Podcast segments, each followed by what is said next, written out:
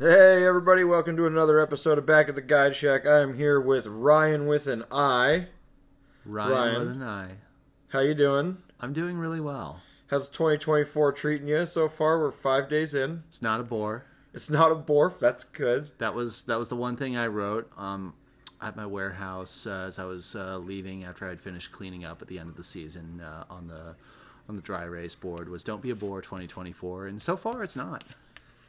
Good. Yeah, Uh, you just recently got off of a Grand Canyon trip. Now, before, I sure did. Before we dive into the the stories of the trip, Mm-hmm. first let's tell people how you ended up with a Grand Canyon permit. Did you get it just straight off the lottery? um, I won a cancellation permit Okay. I believe it was September 28th was the day it was announced. How do they do that? How do you end up on a cancellation lottery? Well, you play the Grand Canyon lottery and you get emails about it.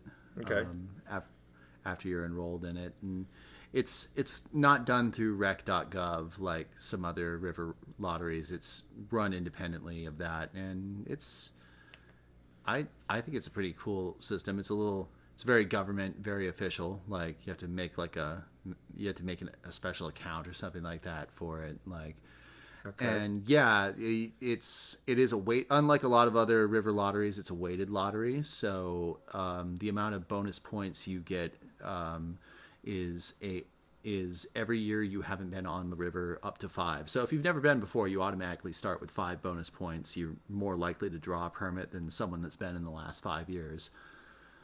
Um, and yeah, I my last trip was actually with you, Micah, in uh, in uh, 2019 in 2019 technically.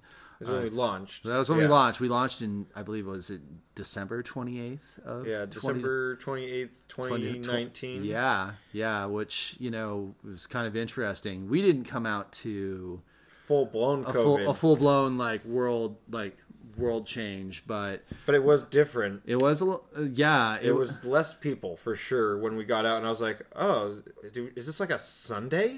I never even really like I didn't I don't think I really made that much of a connection about it. I remember reading as we were going back to uh like as as we were going our separate ways that I remember that night when I turned my phone back on. I remember reading the news about an emerging coronavirus in China. Right. like, And I, I immediately jumped on the road and drove to Colorado, Mm. hung out with my cousin there, and then back to Oregon. And it just it felt like there was substantially less traffic on the freeways.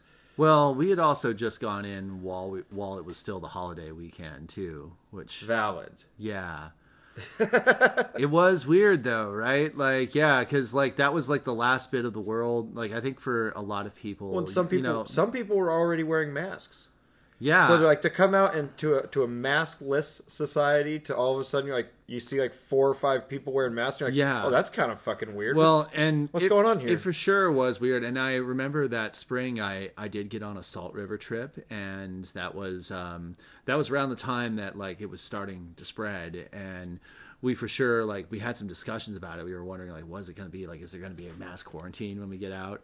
Um, fortunately, you know that was that was fine. I I know a lot of people. In fact, I believe we met some people that were supposed to launch in uh, while we were on the river that had a permit for for Mar- for March of that year. Um, Mhm. and they got they said the river was shut down. yeah, the river was shut down. We never heard from them. I don't know if they gave us their real names. Funny side story, but Yeah, you know, I question their that was their names as well. yeah, It was just it was too coincidental. It yeah. felt like. Well, I mean, their their excuse for that why they were not a couple was that their names. Right. I, I don't want to really say their names just out of privacy. That is in fact their real names. Yeah. Like, oh, but this is yeah, we'll make it super cryptic. yeah. Either way, I didn't buy it. I think Yeah. they lied to us. Yeah. Oh, absolutely. Not about Um, hiding drugs in the canyon. No, they were 100% doing They that. so, definitely so doing anyways, to, to bring to bring the rest of you into into lieu about what we're talking about, or in, into light about what we're, talking about, we met this couple at South Bass Camp that came and sh- and shared shared. Well, they they were not a couple, but they came in and They uh, were a shared- couple of people. There were a couple of people, and they were people. definitely sleeping together.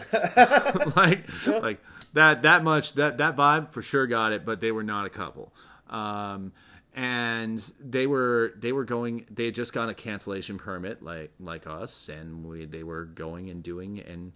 Like I did this recent time, like yeah, they were they were going down and enjoying the canyon last minute, but they were going, they were they are are were also on a trip that was going out that March, or that of 2020 and so they were going ahead to multiple camps and they were like burying little like tre- geocaches like full of like drugs basically and um yeah like little acid gummies and like like little like yeah so stashing mushrooms. yeah weed, yeah like little, little hits of molly like They yeah, were just like was- stashing thirty racks of beer at Yeah. camps in like, and then they said they were making maps. And you know so what's funny is back and try to they were find it they were later. absolutely not the first people that thought of this because on an earlier trip in 2018, I and my friends found a 30 rack of beer buried at the Chevron camp downstream of Lava Falls.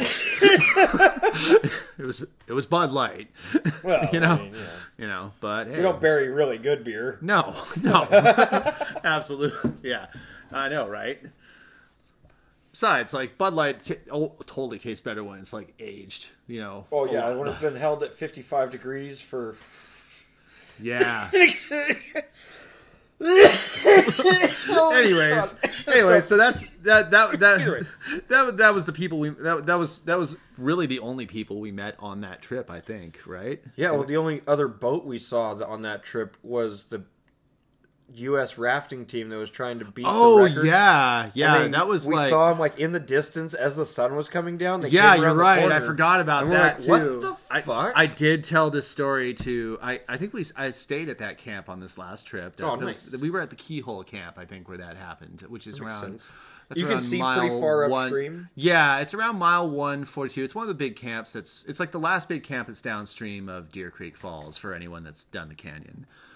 Um, but Yeah. they just came flying by. They Yeah, this giant catamaran just came flying by and had like, like it had like eight people rowing, yeah, they, but they were on like crew row seats that slid. yes, they, it was So a very purpose built They're boat. pulling. They're And- all pulling on slider seats until they get to a rapid, and then they turn around, lock their seat in place, and then they pushed so they could see where so they, they were were going. so they were totally running upset yeah, at which didn't they? I, but they I- had, but I they'd read- also put out markers. You're Somebody right. had come through and put out markers. You're right. To Which let them like tell them what rapid was coming next. I I suppose I should probably interject at this point in the story.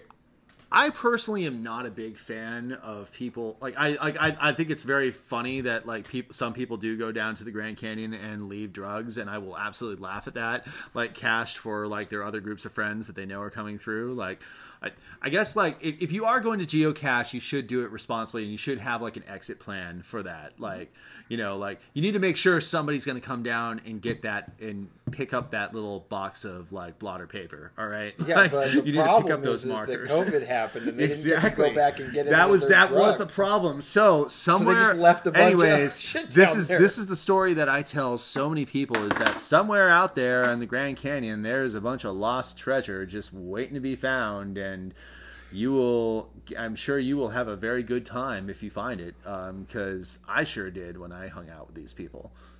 Yeah. yeah. anyway, Well, anyways, so this yeah, so this new trip this new trip so was you very. got you got your permit on Mm-hmm. you found out that you had gotten your permit on September 28th. I did. And yeah. when did you launch? Uh, it was December fifth. Cool. So you had like 2 months Yeah. To just like get your shit together. Well, conveniently, like yourself and probably a fair number of people that listen to this podcast, but not everyone. Um, I have a very special privilege in life in that I work for a multi-day rafting company, and I pri- I work as a river guide, but I primarily like work long overnight trips and you know, and also on top of that, I you know I come from a boating family, so so I, I had a I had a whitewater dad, you know, so I, I got a lot of really awesome uh, stuff just given to me. So I I've got a little bit uh, like you know that that those resources alone right there just kind of make planning a, a, trip a little easier for someone like me. And then, well, yeah, the, and you know, like the trip I did with you, it was not the first one I've led. Like actually, this so like I'd done another one in 2017 before I was a guide. Um, and yeah, and I've also been down the Grand Canyon multiple, multiple times. So this this trip was trip number eight for me. It was Whoa. my third time as a trip leader, permit holder. Um, and it was also my fifth time launching in December.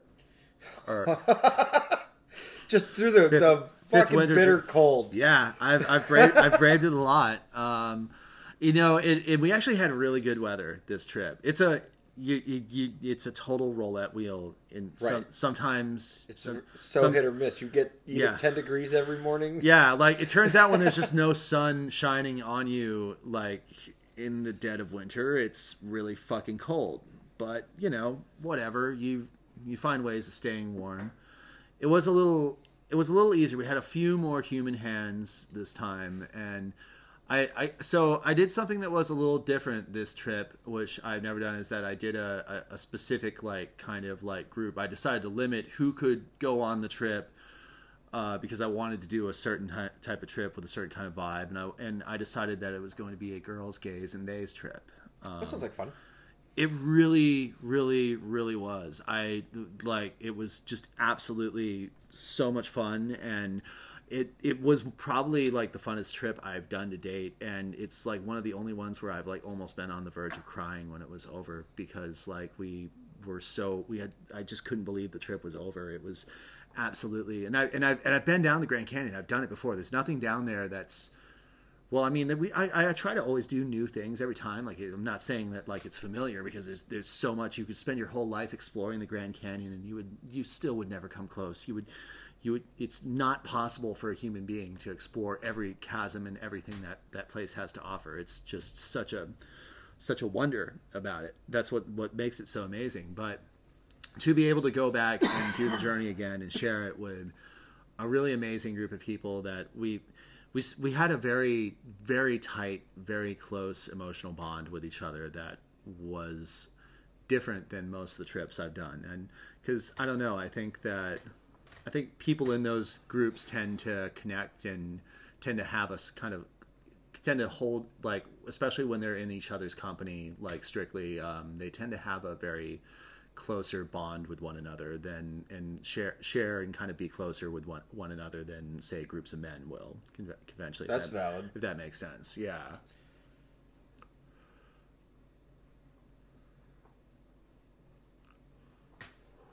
Thank you. Um, yeah, it, but it was absolutely, it was a really fun trip.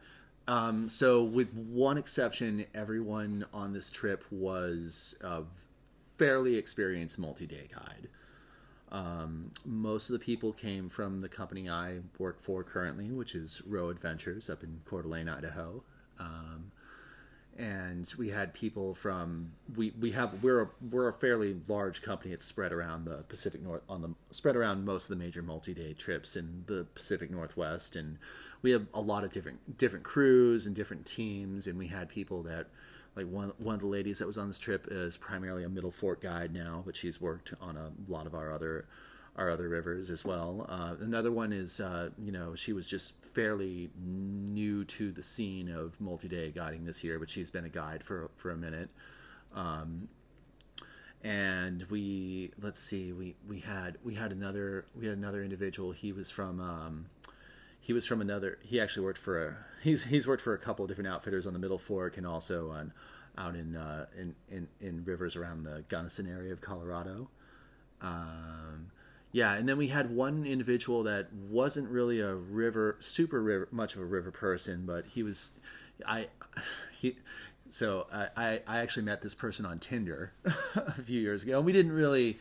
We went on like a social paddle paddle outing like once, but we and we stayed in touch. Uh, we never really um, we, it never really like pursued the way a lot of relationships with Tinder go, but we we we always stayed in touch with each other. And I I just randomly shot him an in, invitation on this trip, and he was and he's been working as a par- as a ranger up in Rainier National Park uh, since he fin- since he graduated. Um, and that and he was just immediately like yeah uh, yeah of course i want to go that sounds great like like and he got himself a dry suit and like he he was like such a trooper and had such a great time. And yeah at the the energy on this trip was amazing. Um, yeah it was there were seven of us in in or no, six of us actually yeah. We were going to have more people and it's like it's like it is you know you always the the thing that about last minute trips is um, you know people numbers will come and go. And if you do go on a last minute trip you need to be prepared and be comfortable because our, our final number at the end of the trip after we after our after two of our uh, participants had to hike out at the exchange point um, which i'll talk about that in a minute um, but uh, we yeah two to uh, um, we we were just down to four people, which I will say a little quite a bit better than three. I think I think four is the magic no- minimum number. All right, that's fair. Yeah. you know, yeah, with three. With three, you kind of find yourself in a lot of like I don't know, like if you need privacy, right? Like you just got to go off and be alone. But then, like, yeah, you and the other person, like, what if you do want to talk? What you don't? I know, like, there's I think like with four, there's there's that's that gives just enough space for people that are fairly extroverted that they can go out and get their and you know maybe go have their conversation you know have have that happen but then you know if for for people that you know maybe like I mean I'm I'm I'm fairly extroverted much of the time but I'm I'm like a I'm an extroverted introvert um, I I, ha- I I absolutely have to go and recharge my batteries and kind of like just do my own thing at times. So I yeah, like I think like four is a really that was I noticed it was just a it was slightly slightly easier than three, like it's like a little less pressure. Yeah, but yeah, it was a it was an incredibly fun trip. We had we had a single boat flip. Um, okay, that was in Crystal. Um, admittedly, they were following me. Um, I took the really big boat through, and I just ended up tractor beaming right into that massive hole at the bottom. And it's, I didn't quite see. There was it was behind. I realized that like I couldn't see the full extent of it from the scout point because the growth was. I maybe I was just an idiot and I just didn't notice it, but like it was it was. I, I we dodged the first hole that everyone is so worried about. It's downstream of there. There's and I guess historically Crystal had three massive holes, but um, what like they had just washed down to one at some point. But um, well, there's a second one now. Oh, oh God, yes, yes. It's and it's it's big. It's very, very, very big. Um, I realized I was going into it, so you know, I just like well as as we we said on the used to say on the road, just hammered down. Yeah, just, you got just tee up and hammer down. Go. I guess we're doing this. Yeah, that that that was exactly what I did, and I was worried. I was I, I was like, I think I'm gonna make it, but d- didn't really know for sure if I was gonna make it till I was like already like popping through, and I was like, okay, I'm fine. this thing can like because I was I was rowing a 20 foot uh, high side raft that I had borrowed um, from my company. It was just an old old cargo boat that we used to use either on the Snake or the Salmon River at some point. And it's twenty footer. It's huge. It's a beautiful, like the big blue ox. Yeah, we called it Big Blue or Mothra. Um, Mothra, if you did not know, is the wife of Godzilla. If you ever get into Godzilla lore, okay. But she's also a very powerful being of her own uh, of her own uh, you know strength. So I don't know. She's a wife antagonist. She's kind of like she's kind of like the what's that character uh, to bat to bat like cat Catwoman to bat Batman. Yeah, yeah, exactly. kind of like that. Yeah, but like you know, of like giant Japanese like monsters. Anyways, we decided to call the big blue boat Mothra or Big Blue Mothra the Big Blue. Um, and yeah, I, I I shared and you know what was definitely another interesting feature about this trip was we were not um, tied to one boat necessarily. Like we would we regularly rotated um, and at the company that i work for now that's a that's how they operate um, their multi-day trips. Like you are like we we we decide what the pool of boats is going to be at the beginning and we routinely like jump around and rotate. We row so, some but we we don't generally spend all of our time in one. Um, usually if i was rowing one i would be i would be rowing the big blue boat because i was because it was just so heavy and i was i'm i'm a big strong per- human being i can i can i can keep going for a while um, You're not wrong about that. yeah it's yeah you know and also on especially on the those spiders but you Definitely know but boat. also like it was uh it's it's definitely better than the cat in my opinion for uh you know riding princess which uh, Oh yeah. which i actually ended up especially as this trip went on i i ended up riding princess a lot and uh it was Like like they were rowing the rapids for you? Well, I was, you know, I was the only one who had been before, but it was this was another thing that was a little different about it for me was um I I was like I've already run all of these rapids like if either you if and at one point in time we we started our journey with three boats um after Crystal we had um, so anyways back to crystal we we did have a flipping crystal uh, right behind me a little 16 foot um it's a it's an old like if anyone's rolled an old Riken boat it's A a, it's little sixteen footer. it's a it's a 16 footer with just uh, diminished tubes. So it is it's it's a paddle boat, and it, it's a it's a it was a 1998 Riken uh, Nez Perce uh, Okay. model. If anyone's anyone's ever seen one one of those, and it's uh it's it's kind of a you know a standard commercial paddle boat with like, but it's got slightly diminished tubes, um, and it's it's kind of an old boat. It's got military valves and and you know when I blew it up uh, and pulled it out of like our uh, out of our old like retired raft pile, it looked pretty good and solid. It held air very well, but unfortunately, we kind of discovered over it that like a lot of the D rings were just like not holding up terribly well and you know we're not we're not doing they were not having a good time. Those poor d-rings were having it quite a toughie every day. But yeah that was uh that that was that that boat unfortunately was following me directly in crystal and i plowed through that second hole with that big old blue mothra raft like just like it was nothing. And they and I real I turned around and I said, "Oh shit!" And I turned around and I was like, "Charlie's rowing this one," and he was he was right behind me and um, following the same line in the little red little red raft. we called it Little Red. Um, Charlie was also referring to it as Flipper, which because we were all like, "Oh God, this is a very squirrely boat." Also, it you know like this was a very improvised trip we were originally gonna we had we thought we had enough people to maybe run just a, a stern assisted paddle boat um, but as trip got launch date got closer and closer more and more people dropped out and i was kind of i didn't really have another alternative because the red raft it you could only remove the middle thwart Okay. um, yeah, that's the middle thwart. Thwart is the only the, the the the two front thwarts for some reason are welded, literally welded into the raft. Yeah, yeah, yeah. I've seen those. Yeah, it, it, It not, makes sense. That way you never lose your thwarts. It makes sense in the sense of like, yeah, if you're if you're if you're pro, if you're running such a river operation where you maybe that you might forget something like that, but.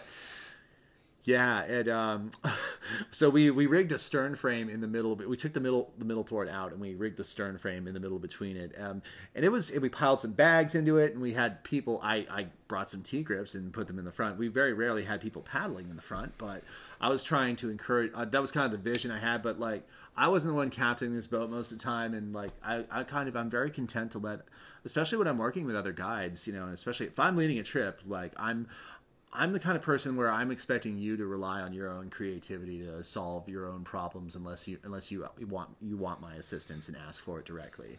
Like that's just that's my leadership style and like and so like they would they would they just did not use their paddlers very much. Um and then especially at the like you know we had we would usually have two people riding in the front of that boat in, in the beginning. But after you know two two of our members uh, hiked out um, the day the the day we ran Crystal because uh, they ended up we so on a side note um, the Bright Angel Trail is actually closed right now from uh, the closure started uh, the weekend before I launched on December 2nd and it will go all the way to April because they are currently redoing the Trans Canyon water pipeline that uh, par- runs parallel to that trail because most of the if you've been to the Grand Canyon National Park, the water on the south rim actually comes from the north rim because it's a there's no water or aquifer up there. Oh, interesting. Yeah, um, it's carried over uh, via pipeline, and the pipeline breaks all the time. Um, this causes quite a bit of problems. So they've been they've been putting in a new pipeline by running it. They're kind of ha- installing this new pipeline by pushing it through the old metal one. Um, so I, apparently like this is going to take a couple months. But anyways, Bright Angel Trail is completely closed right now as a result of this. So we knew we had this exchange. Now the alternative is that most people would think to take is the South Kaibab Trail, which is how most people hike into the canyon. Uh, but that's that's six very very vertical miles that. Um, it's got quite a steep ascent and like it's just yeah I did people do what we call the kaibab shuffle when they walk down that thing because they're just walking sideways because it's just you drop like I think it's over three thousand or close to four thousand feet like just so fast. Um, it's it's got quite a gradient. I mean, all the trails in the canyon have this, but like it's especially bad there. And so I was I when I realized this and I realized how many days we had allotted, I suggested to our hikers that maybe as an alternative itinerary they hike out at the the Hermit Trail, which is another trail that reaches the river and goes up to the rim at this place called Hermit's Rest, uh, a little bit to the west of uh, western side of the of the main area, visitor area of the of the park. And yeah, they, they did, and they they reported it was quite quite an arduous journey because uh, they they got to the rim right at, at sunset actually, and they, they posted this amazing picture where they walked through the gate at Hermit's Rest and like and like you just see the canyon and the sun setting behind them, but um, it was it was quite a quite a walk out for them. It's nine miles. I mean, no matter what, um, you know, like hiking out's like it's it's an adventure, but. Um, so, uh, anyways, as a result of uh, the closure of Bright Angel, uh, our hikers uh, we spent the night at at, Her- at a hermit uh, camped above Hermit Rapid, um, and we uh, that we had one final night, and the boyfriend of one of the ladies hiked in and met us down there, and and you know, it was really interesting because they're in kind of a well, I'm not gonna get into too much relationship, but she was like asking us like, what do you what do you what do you all think of him? And I, and I, I my my honest thought was like, wow, that's that's love right there to walk into a Grand Canyon into the Grand Canyon and then out the next day. Just um, that's that's kindness. Yeah, yeah. So we. He, he earned our approval collectively. We all we all we all gave him a big thumbs up and gave him our, our, our seal of approval. And I and I hope that uh, I, I hope that I, I, I hope that that plays out and goes well for, for them as they go through their journey in life.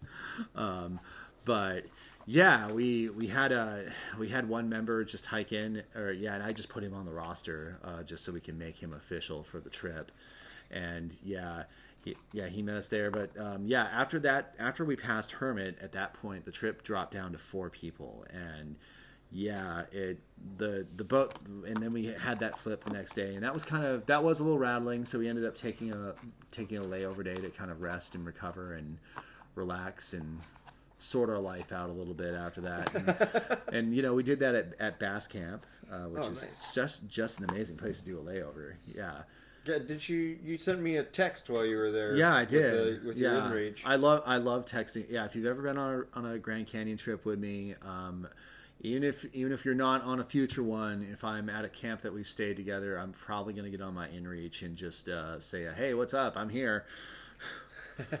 and it was interesting. So some jerk, some jerk It wasn't a ringtail cat. no, it was definitely not a ringtail cat. Let me finish the story. Some jerk actually uh, burned down uh, a patch of the old tamarisks that were uh, in North Bass Camp. I'm I'm assuming it wasn't the park. No, it, it definitely wasn't the park. It was it was absolutely done by a human being because you could see that they frantically, clearly scrambled to contain it, and you can tell where it stopped and where and where it was spreading, and you notice nothing else was burned down. and it's just uh, yeah, it's kind of like it, it's kind of like you just walk over and you're like oh. No, because like it's like it's all like it's like these all these trees are just still standing, but they're they're just all like charred, black, and yeah, uh, yep. But isn't tamarisk? Well, yeah. So tamarisk. This is an interesting topic. Um, Grand Canyon tamarisk is changing. The, the tamarisk are was a huge problem in the Grand Canyon. It was it's an invasive species of. Um, it, it, it's a type of tree that uh, a, bush slash tree. I, yeah, yeah. It's like some you know something like that. But it, I'm not a botanist or a biologist at all, obviously. But uh, it was imported over here from the Mediterranean in the late 1800s, and at some point it just it spread like a wildfire and it really liked the desert southwest and this is like I, my idiotic like crude understanding of it is that so it's so it just it drinks a lot of water. It just it absolutely it's like worse than a cottonwood tree which i know drinks can drink up like a full sized adult cottonwood i think can drink up to 40 gallons a day. Whoa. yeah. Like i think uh this yeah these yeah these things just spread and they were all over the creeks all over the all, all over like the, the they really affected the the life in the grand canyon. They really displaced like this willow that was uh, kind of common and there was a lot of like birds that nested in that. Um, it's just like and you know the grand canyon's a desert. It's a very fragile ecosystem. Like when you have like one big rattling in the like you know the kind of the food chain like that it just kind of like really echoes like hard out there. Um, and yeah, so t- tamarisk was this. Um, it, it it was everywhere in the Grand Canyon, and it's still fairly common. But um, at some, it I guess another interesting property about it is that it's a very salty. Like it's got a very high like salinity. Um, and like I, I guess so there is a there is a beetle that preys on the on the tamarisk and it's uh and it's na- in the native area that it's from which is somewhere in the Mediterranean and apparently this beetle only eats tamarisk Okay. that's all it does but i think they experimented by by kind of like seeing if like at some point they were running an experiment like kind of like seeing what would happen if they put some of these beetles in some like limited areas well and i don't know. Seems like a terrible idea. well you know it, Unless you're trying to get rid of the tamarisk. yeah. Um well it tur turns out um at, at some point the the dam- i don't know if this was a planned I, I i've heard different conspiracy theories. Like it's like everything else. Like i'm i'm not an, an actual biologist or botanist and I, I i'm a complete idiot with this.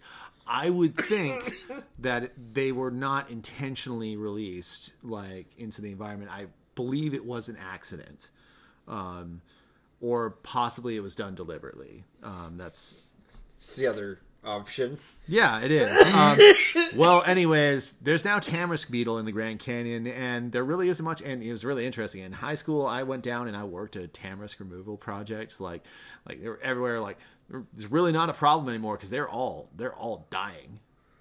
Yeah, nobody else has to go down there and do it. Somebody just released some beetles. Yeah, it's. Uh, I mean, it, it, you're using a lot less. You're immediately, you know, it costs way less than paying. You know, Does anything eat the beetles?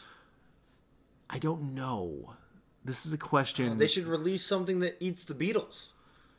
Do they need to eat the beetles though? Well, wha- What at some what- point, well, I guess if all they ever eat is tamarisk, But yeah, then but- once the tamarisk is gone, the beetles all die. I suppose so, right?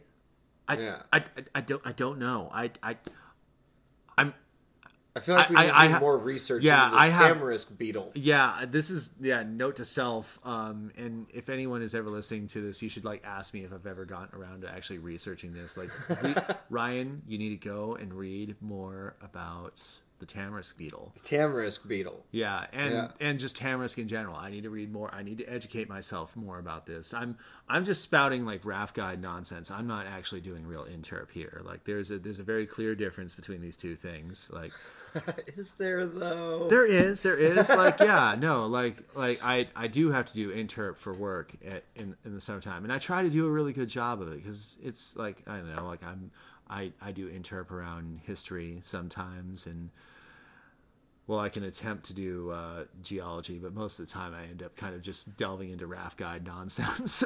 but, anyways, yeah, I truly don't know very much about the tamarisk beetle. Um, I need to actually research more about it. Um, so that's what I'm. That's that's something I do need to do. You'll probably beat me to it. anyways, sorry, we were on a real tangent there. Um, but Somebody intentionally burned. somebody tam- intentionally burned tamarisk. these dying like tamarisks that are all anyway so what's happening currently in the grand canyon is the tamarisk are they're clinging around and they still can provide a source of shade but they've noticeably thinned out. It's like kind of like watching what happens to your dad's scalp as you get like older. Like Grand Canyon's balding. you know it's like that's exactly like that was the that was the analogy i just kept thinking about the whole time. I was like looking at him. I'm like wow dude these tamarisks are not they're not doing great. They're like they're really getting their gray and they're really really thinning out like bad. Like i'm seeing a lot of skin and sand here you know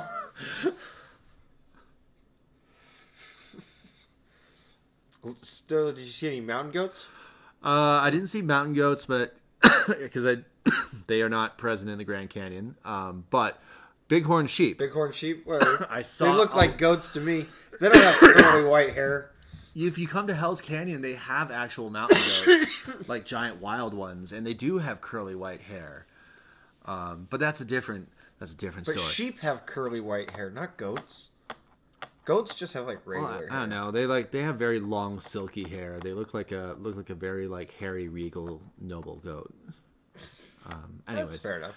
Yeah, I'm talking about mountain goats, but we're talking about uh, bighorn sheep. Yes, I, I saw a few herds of bighorn. We saw some amazing. Actually, yeah, we had amazing moments. Like we were there's one time where we were pulling in for lunch, and then just all of a sudden this like whole like we were already like doing lunch. We had like a really simple one. We were just handing it to each other, and just would see like this whole like herd just walking like up on the. the- Yeah, we had we had amazing like moments with wildlife. Like they came out for us for sure, and they put on a lot of good shows. It was it's pretty beautiful. Didn't see any ring-tailed cats, but yeah, we I mean, you saw their footprints in the morning. yeah yeah absolutely They were out, just Oh, not yeah. when you were there. yeah no they're they're definitely around. Um, those infernal mice are pretty terrible. Um, Oof. Yeah, um, the so there was a there was a group that launched the day before us, and they were also outfitted by Moenkopi because we, we rented some gear from Mo, Moenkopi, which is one of the outfit outfitter rental service services in Flagstaff. And um, after we did that, we we went and um, yeah, I, or yeah, sorry, I'm totally spacing right now. um, anyways, yeah, we ran into this group that uh, was also outfitted by Moenkopi. It launched the day before uh, before us, and well, um, a certain celebrity figure in the in, in the Grand Canyon was actually in this group. oh yes. Uh, Mr. Tom Martin. He is the author of uh, of the popular uh, guidebook. Uh, one of the one, the co-author. Um, he and Duwain Whitis are the other. Uh, Duwain Whitis is the other uh, writer, I believe. But the Grand Canyon Guidebook. yes, and uh, I so I had a I had a couple of interesting Basically, encounters with Tom. read and run. Yeah, basically. I mean, yeah, that, yeah. That that was kind of the funny thing. Um, it's it's very interesting because, like, you know, it was wonderful actually meeting Tom because I was able to put a face on this guidebook that I've read for so long that, like, is a very useful guidebook. But like, it's I'm not trying to like sound terribly mean here, but it's it's the best show in town, but it's like the only really good show in town because your other alternative is the Belknap book, which doesn't tell you anything at all. Um, I, uh, but uh, yeah, the, the the Tom's guidebook is it's it's useful, and he's got a particular writing style that. Well, I will just say, like a lot of people, like find Tom's writing style a little confusing, and I think it will make a, lo- a lot more sense if you ever meet the man in person. um, Tom is a pretty amazing human, and I thoroughly enjoyed all my interactions with him. Actually, like like truly, uh, it was absolutely a delight getting to meet him and hang out with him. And he was with quite a you know he was he was one of two old men in this very rowdy group of mostly young Canadian, like late twenty, early thirty somethings that were. Um, like all like they, they were they were very big some some of the guys like there was this one there's, there's this one guy he had a he had a maple leaf he's a big red-headed guy with a maple leaf tattoo and it was just like uh, we were well all of us were kind of like like just kind of like fascinated by him as a human specimen and yeah the, the, i guess the other fun thing about being on the girls gays and theys trip was we could like we could have very wonderful discussions about all the different men we were having in, encounters with and uh, what we thought of them. Um, I'm not super worried about him ever like uh, hearing this podcast and uh, and being embarrassed because he's not the kind of guy. But we had an encounter with a wilderness, a couple of encounters with a wilderness ranger. Um, we named him Ranger Dan. Ooh, Ooh Ranger, Ranger Dan Ranger, sussy. Ranger Dan is really hot. That was our, that was all, that was what all of us like really concluded like hard and yeah, we had a. I guess like speaking about like more fun stories from my trip. Um, we met the Wilderness Rangers. Um, we were all uh, we were all in. Um, I so we were kind of incorrectly told by the Lee's Ferry Ranger that we couldn't use the exchange camp above uh, Phantom, and I actually like read the regulations and rules, and I was like, yeah, because that's like because we're not doing an exchange at Phantom was what, what he told us, so we, we weren't allowed to camp in that corridor. But like the rules very clearly state that that like only applies to trips from it's like from March first until like um, until like November fifteenth like and then there's like this time period where that rule is not in effect. And um, because not as many people are doing exchanges but also in winter trips you can't go as long. Anyway so we were a little nervous because we were like oh are we are we allowed to camp here at cremation? Which is the first camp uh, above um, right above uh, phantom ranch. Uh, but like we're like oh whatever. And then then we see these two like we haven't really encountered any groups since tom's group. And then we just see these two like they were like they were like gray or though they were those like white like NRS like um like Hypalon rafts um and yeah uh, then there's like these two rangers on board and there was a third one as well. He was in special but the two rangers that were rowing they were wearing like these bright green dry suits. They had like astral like um, green jackets, but the green jackets were like camouflage, and they had like government like logos, like, like their their park service like logo stitched in. They both had like they were both they both were doing like their full law lawn like LEO like like Leo like like kit like on and like I was like, we were like, like, whoa, like, and then, they, like, and, then, and then, and then it's like, oh boy, the cops just showed up. So you know, like, of course, we're like all making sure like we're we're all like very well behaved and sitting around like but it's like just the it's just like the six of us like sitting around hanging around like kind of just sitting in like like uh, we're all out of our dry suits and like kind of like but we're still like in our fleece wear like and just like standing there like like that. And yeah they just like rolled in and then charlie was very loudly like like why aren't your boats green because you know he's just kind of a he's an amazing human who just like kind of like says wild stuff like that. because every other BLM boat yeah. is either green or yeah, blue. Yeah, yeah, yeah. Because he's and the, yeah, and the cop and the ranger was like, "What?" like, like, and, and he asked it again, and then and he's like, yeah, a dinosaur, they're all bright green. And then Ranger Dan is just like sitting there with like his cop sunglasses and he's got this like, like he's like, you know, just this really hot ripped dude. He's got like a perfect like cop stash too. Like it's just like he's just like wearing his aviators and that that and he's just like he's like, We'll work on it. like and we'll then yeah.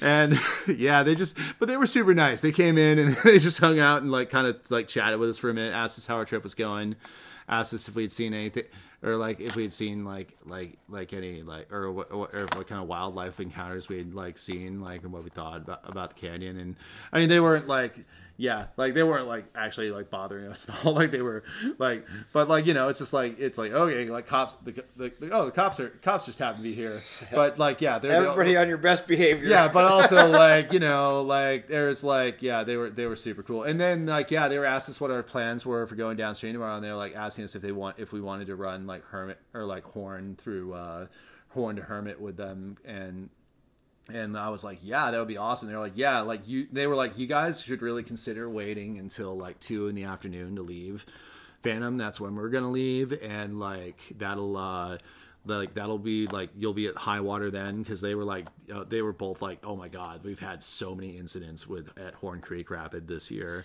Like, Jeez. oh yeah, it's it's it's the river was low. It was very low. It wasn't as low as what people were doing this. Um, like, I had a bunch of friends that went out this fall and they were ha- they had some pretty gnarly low flows. Um, but yeah, it's Yeah, but also if they would have waited a couple hours, the flows would have pumped back up, right? uh, well, it was like running as low as like five thousand to six thousand. Oh, geez. like fairly recently. Like our low was six thousand five hundred, I believe. And we ran a couple of rapids low, but they're like yeah, like Horn Creek especially gets really nasty like at low water. Like it's just very tight. You can't split the horns. Um, I split the like. It's really funny uh, when we went out there. Like we were all standing at the scout point. Like the Rangers just told us they were going to read and run it, and then if, if we wanted to, we could catch up to them for uh, Granite because they were they were doing 14 days to Diamond.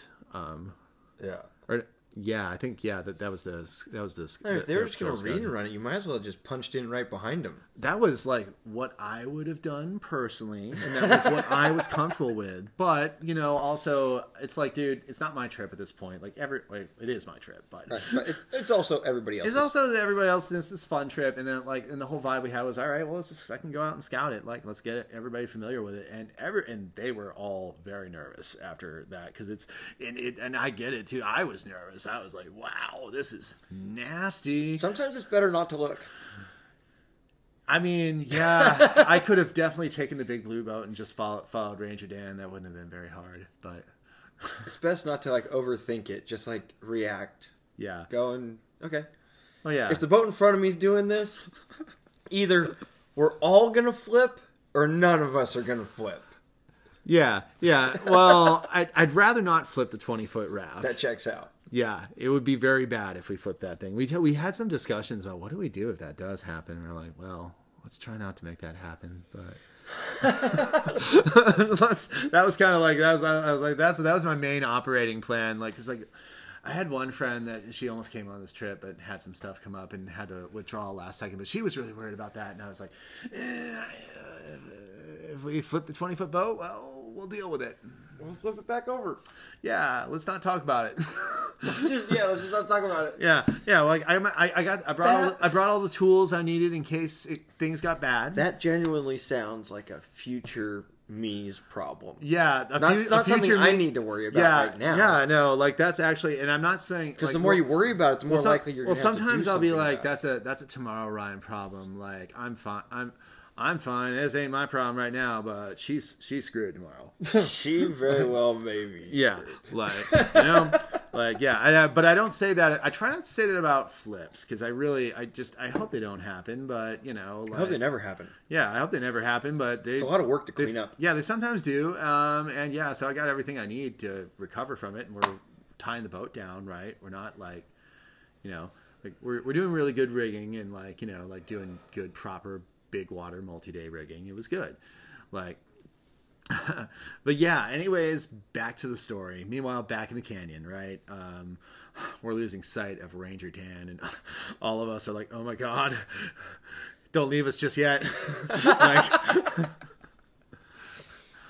yeah, we, we we had a, we all we all had a we had a lot of a lot of not everyone was on board agree, agreements with that, but I will say like there was a plurality of us that were like, "Oh my god, Ranger Dan." yeah, I'm on like I was solidly on Team Dan. If that if that like small spoiler alert. That mustache. Yeah. Anyways, um, but yeah, so uh, yeah, so the Rangers come through and they just split the horns, and it's a violent split. Like it's just a like right into between these two rocks, and like you know, I think for well, we've done a lot of stuff that like involves hair brain moves like that. Like you've been on the Cal Salmon, you've done like yeah, like it's just like yeah, like it's scary, but you know what? Don't think about it. Just just get your boat in and do it. Like Oh, then- yeah. yeah. Like and then The longer you stand there and look at it, the more you're like, I am so fucked. well, because There's no way I'm going to make it. We're not going to make it. Yeah, and then you just go back to your boat and you're yeah, just like, yeah, "Well, exactly. Like, yeah, practice." the the other um, the other alternative is you could just stay to the right and there is a line there, but you got to hit some stuff. And if you don't hit that stuff just right, you're gonna hit some really, really, really bad, awful, terrible hydraulic stuff. It's it's, it's just not doesn't look fun. Um, and like and the guy and the rangers were like yeah just split the horns. And i don't know i've just learned to like when the when the old timers just tell you to do something they all do something the same thing just try it. Like like there's a reason. They've figured they've they've they've figured out they figured out how to make the struggle less of a struggle like generally speaking. Yeah, Like, what- I mean, when you do but- something a whole bunch of times that's stressful, yeah. either your anxiety goes up because you're under the impression that the more times you do it, the more mm-hmm. likely you are that something's going to go wrong. Yeah. or you just kind of go. Not Well- only do I do it this way, but a thousand other people do well, it they this way. and like they like it because it because it works, and Right, but the thing is, works. it's just it's a very tight line though. Um, and I'm okay, and I was comfortable with that, and I was like, hell yeah, I'm gonna I'm gonna split that with Mothra, and uh, I just took that. Split that with old Mothra. Oh yeah, no, yeah, I just like went right in, and hammered right through it, And with a like- 20 footer, that line's even tighter. it was very tight. It was extremely like big water, fast moving, like high consequence and very technical at the same time. Like it was like I I I got I would be lying if I said I didn't get a bit of a rush out of it. Like I I enjoyed it. Now it's Sounds exhilarating. I'll get to. I there was another moment where I was not so stoked uh, to be in Mothra and having to also do a very tight line that was far more consequential. Which one? Uh, that was Bedrock. Oh, yeah, yeah. Yeah, yeah. I didn't Try to go to the inside, or did you decide to go to the outside? Well, I was stuck as inside as much as I could fit, but you know, It's shallow over there. it's shallow and it doesn't really fit very well. Um, big Mothra, she's a she's a big lady. Um, Your oars hit a lot of things. It was my experience. I couldn't get that close because, well, that again, twenty foot boat. Right, like, yeah, yeah, there's yeah. like just like ten and a half feet of. or There's like 10, 10 and a quarter feet of like rubber between me and the, and, Yeah, that's yeah, true. the end, yeah. So, yeah, that one. Well, the the thing that made Bedrock so incredibly that was the other like. So I, I wrote a couple of the big rapids this trip. It was uh like I, I did Hance, I did, or yeah, I also rode House Rock, but Hance especially, and um, what was it? Uh, yeah, Hance, and then like yeah, the whole gems and like Horn Creek, Granite. Um, actually, no, I did not row Granite. I believe. I think I handed the oars over to. I handed that or I handed the oars over to my friend Anna. I believe she. I believe she was the one that rowed that that one. But um, maybe actually maybe I did row Granite. I I'll have to ask them. It was uh, he- that's the thing about the Grand Canyon. There's so many of these, and like yeah, especially like for the latter half of the trip though, like yeah, like upset and um I ran yeah, I ran granite or I ran bedrock. Um I let um I let my friend Charlie row um, Dubendorff, and then Charlie, yeah, Charlie and Anna both rode Dubendorff, uh, Upset, and Lava, and and Killer. I think, actually, no, I rode Killer Fang that day. Yeah, because that was uh, that was um, another that was another rapid that was uh, that we were a little. I, I, I was a little concerned about with the blue boat for sure. Yeah, you know, you know when we did it, Killer Fang was nothing.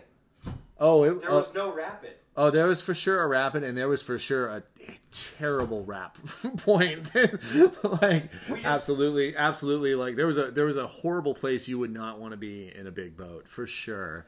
Um, that is the thing I would say was the the thing that was probably the most notably and different different thing about the um, Grand this time was with the lower flows. It for sure, it for sure felt like a lot a lot. There were the it, it, well, it was kind of like being on like any other big high volume river as it drops. Like it, the rapids get more interesting. They keep a they keep a big like high volume, high consequence like heavy move, moves, but sometimes there were like actual like technical moves to be done. Um, and bedrock especially was just yeah like the the fine point to make it like and I, I think another thing oh another thing that was very stressful about bedrock at lower waters so there is a whole underexposed like shelf in front of the uh in front of the bedrock, like a big, like giant, like barely near subsurface, like like it's like a.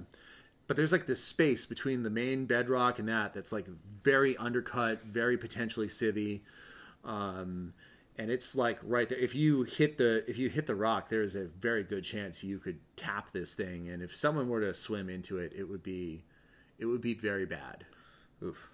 Yeah, that was uh, that that that thing was very yeah. Bedrock was just we got there and we were like we we stopped. We were like stressed. We were like, oh wow, this is so tight. Like this is so much tighter. And I was like. I, and I was just worried because like you know the, the thing about that big 20 foot boat is like a lot of it is like it's it's so hard to just like strong to just like strong like use your strength and like move it the way you can't. If you're a strong rower the way you can a lot of other boats like it just it doesn't come to a stop very much. It's like it's it's very it's just it's very big. It's, it doesn't have any rake and it like it nice thing is it if as long as you keep it straight it tracks very well. It you know It probably plows through waves great. oh great yeah it's really good at that yeah it's a it's a very exciting boat to row um yeah it's uh yeah no pun intended no pun intended there um but yeah, I, I yeah, Bedrock was particularly like just very sketchy. It was a very tight move. Um, I didn't know I was going to make it over into the right side channel until right as I like I like there was like there was like a there was an uncomfortable amount of uncertainty before I knew I was you know like because like there's a there's like a point where you get to a rabbit and you're like all right you know you're gonna make Yeah. it. And there was a lot of uncertainty right up until that point because like I there's just such a it was and it would have been terribly consequential if that boat had gone left because oh wow that left side channel was rowdy and bad. I've never seen what's over there except for in videos. um there's a When we were down there, we even like tried to look back upstream. I could never get a good view of the other side of the rapid. Yeah, there's like a very violent helicopter eddy at the top, although it's yeah, like that eddy that eddy and that eddy line just to cross back over if you get into that eddy, just crossing over that eddy line is like it's violent and it could very easily flip a boat. like I th- I think like in certain places it's just it's it's not good. It's just like yeah, it's a uh, like real fast spinning like like eddy at the top and then there's a very steep pour over and it's crashing into like the cleft between the two um bedrock slabs. Okay. yeah, it, I I went there uh, once, and I I uh, well, what happened the mo- I I lost. I high, I tried to high side as I was going over that pour over, and I ended up kind of vertical. My ankle touched the river, and I got very violently sucked under the river, and that was like crazy deep. Like I, I swam out to. So you've been sucked off at bedrock? Yes, I have, and did not have a good time. Um, actually, it was not as fun as it sounds. yeah, yeah. I I went very deep. I, it. I always say that it like felt like it was a soccer field away. It's really not. Like I've seen the rock that like I swam to, but like it's really interesting because it's very exposed now. But like when I swam to it, it was like almost completely underwater, and like I remember that it like ripped like the undercurrent ripped my booties clean off my feet, and they very conveniently they surfaced right next to me. Take those. All right, Rian. Well, we gotta tie up the podcast. You're right. One We last story. What was your? I guess what was your biggest takeaway from your Grand Canyon trip? Ooh, my bi- my big takeaway, I guess my highlight of it, um, it was really uh, riding riding Bow Princess uh, on uh, Mothra through uh, Upset and Lava. That was like one, but I, the other one, honestly, uh, so the our our last night was a full moon, and we were like, fuck it, we we have to we, we have to like full moon float like night float out, and we did that and like there was this moment where we were just waiting for the moon to come up. I mean, the moon had gotten brighter and brighter as like full moon approaches and we and right as we got to uh, surprise canyon the moon just suddenly emerged and we just all like screamed and howled at the moon like and we're just like so stoked and it just illuminated up the whole canyon it was absolutely so beautiful we ended up going 40 or 20 miles that night and then we like kind of camped out at like two, at like midnight like on a sandbar. It was pretty cool. That's fun. It was a lot of fun, and it was like, yeah, I absolutely had a blast. I had so much fun.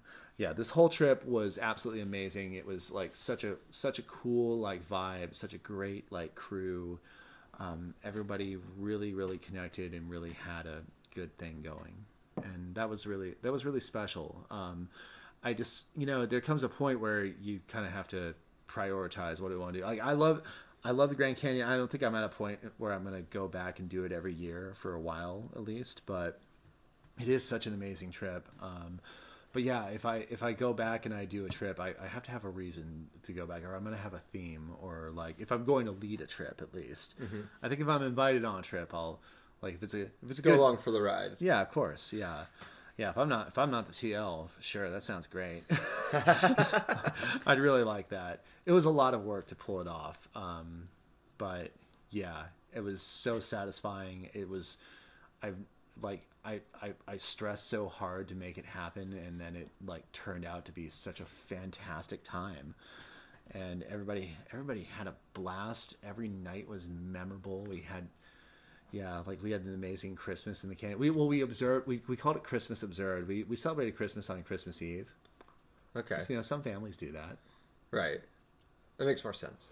Yeah, our family decided to do it because we were at it was the last camp above like uh, above Diamond and or, or at we were at 220 mile camp and then yeah we left that day and then we went all the way to separation and then we're like well we just went 20 miles but hell it's gonna be a moonlight we're gonna do 20 more miles so yeah so we did a total of like 40 miles on Christmas Day. it was That's awesome. yeah and it was great we tied the raft together and we just like had like a good like constant like like yeah we we did the thing where you just tie it tie the two rafts in the straight line and we just like cruised and it was great What a great way to end a trip. i know right? Yeah and yeah it was it was so it, it was hard at the end. We were but we were yeah we were ready to go out for sure. And yeah it's been i will say like you know like the the come down off a grand canyon trip is like it's a real one. Like because like you got to adjust back into real life. There's like you know it's like you you have to you have to go back to your to whatever it is you do uh, wherever wherever it is you're at in life. And and that's uh and, and that's always a process for sure. Um i haven't been very social the last few days but yeah it's see today's friday. Yeah. So i i got off a little more than a week ago. Like it was uh yeah i think it was uh when it was uh the 27th was our was our takeout day. Yeah. Sounds wonderful. it absolutely was 10 out of 10 would do again All right. Well, great talking with you.